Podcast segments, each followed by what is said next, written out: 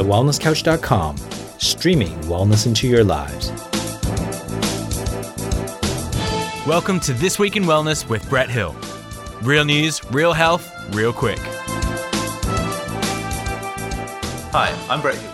And this week in wellness, the US Food and Drug Administration wants to update its definition of healthy foods to have a greater emphasis on whole foods and allow foods like water, avocados, nuts and seeds, and higher fat fish to be recognised as healthy foods for the first time. Alternatively, products that currently qualify as healthy, such as white bread, highly sweetened yogurt, and highly sweetened cereals, would be removed. The FDA state that the existing definition has limits for total fat, saturated fat, cholesterol, and sodium. And to qualify, foods must also provide at least 10% of the daily value for one or more of the following nutrients vitamin A, vitamin C, calcium, iron, protein, and fiber. Under the new rules, foods will be allowed to use the healthy moniker if they stay below specific limits for sugar, saturated fats, and sodium, and contain a certain amount of food from at least one of the food groups or subfood groups fruit, vegetables, grains, dairy, and protein foods.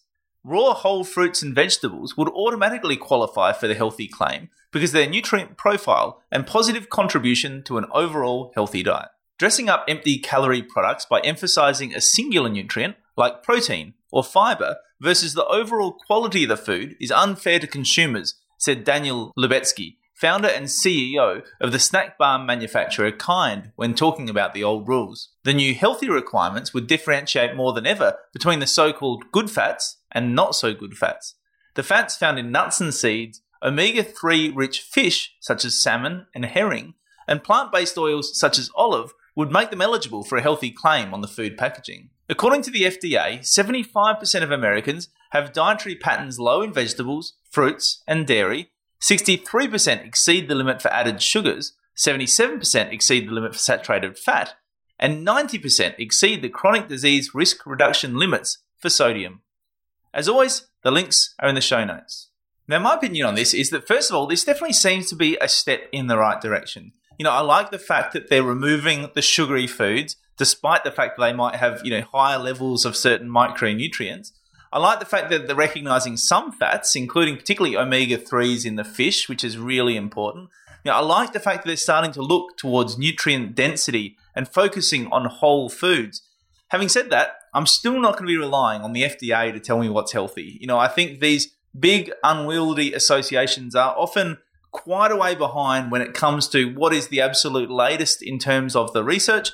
I think they are heavily influenced by industry, and I think that it's not always the absolute truth when it comes to what is healthy. But as I said, I think it is a step in the right direction. But as an example, you know, it is unclear on where highly processed seed oils would come into this. You know, are they going to be included in the whole food category? And so are we then going to be potentially seeing some of these oils, which have been shown to be quite unhealthy, particularly the, the, ones that do include the trans fats in them. Where are they going to fit into this schedule? Now, that's a little bit unclear still. You know, I am concerned that food with grains in it just automatically gets put into the healthy category. You know, I think as a general rule, I think it's fair to say that we do overconsume grains in a standard American or a standard Australian diet. We don't have that that natural balance right in terms of you know, proteins, fats, and carbohydrates in terms of you know, nutrient density, which it does talk about a bit in this release from the FDA. You know, I don't think grains are the most nutrient dense food in the world, and certainly not providing the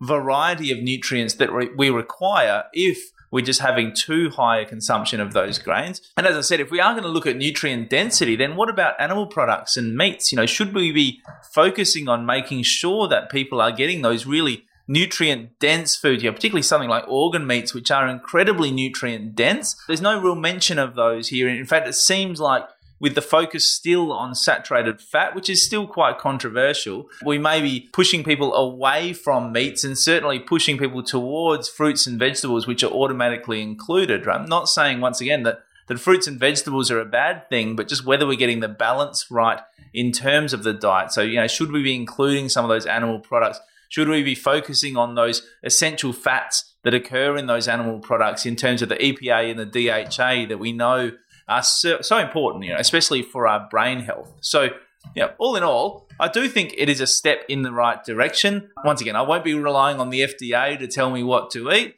but I think it's getting better. And I think as more and more research comes out, as we have more and more data around just what the standard American or the Austra- standard Australian diet is doing to us, then I think we'll continue to refine this. You know, the more we keep pushing towards this focus on nutrient density and focusing on whole foods, then I think the better we're going to go. So, once again, it's a positive step in the right direction, and I hope it goes further. You've been listening to This Week in Wellness with Brett Hill. To continue the conversation, find us on Facebook at facebook.com forward slash This Week in Wellness. If you like this episode, please leave us a review on iTunes. And for more information about this and other projects from me, head to drbretthill.com. This has been a production of TheWellnessCouch.com. Check us out on Facebook and join in the conversation on Facebook.com forward slash The Wellness Couch. Subscribe to each show on iTunes and check us out on Twitter. The Wellness Couch, streaming wellness into your lives. Whilst the Wellness Couch presenter endeavor to provide accurate and helpful information to their listeners, these podcasts cannot take into account individual circumstances and are not intended to be a substitute for health and medical advice from a qualified health professional. You should always seek the advice of a qualified health professional before acting on any of the information provided by any of the Wellness Couch podcasts.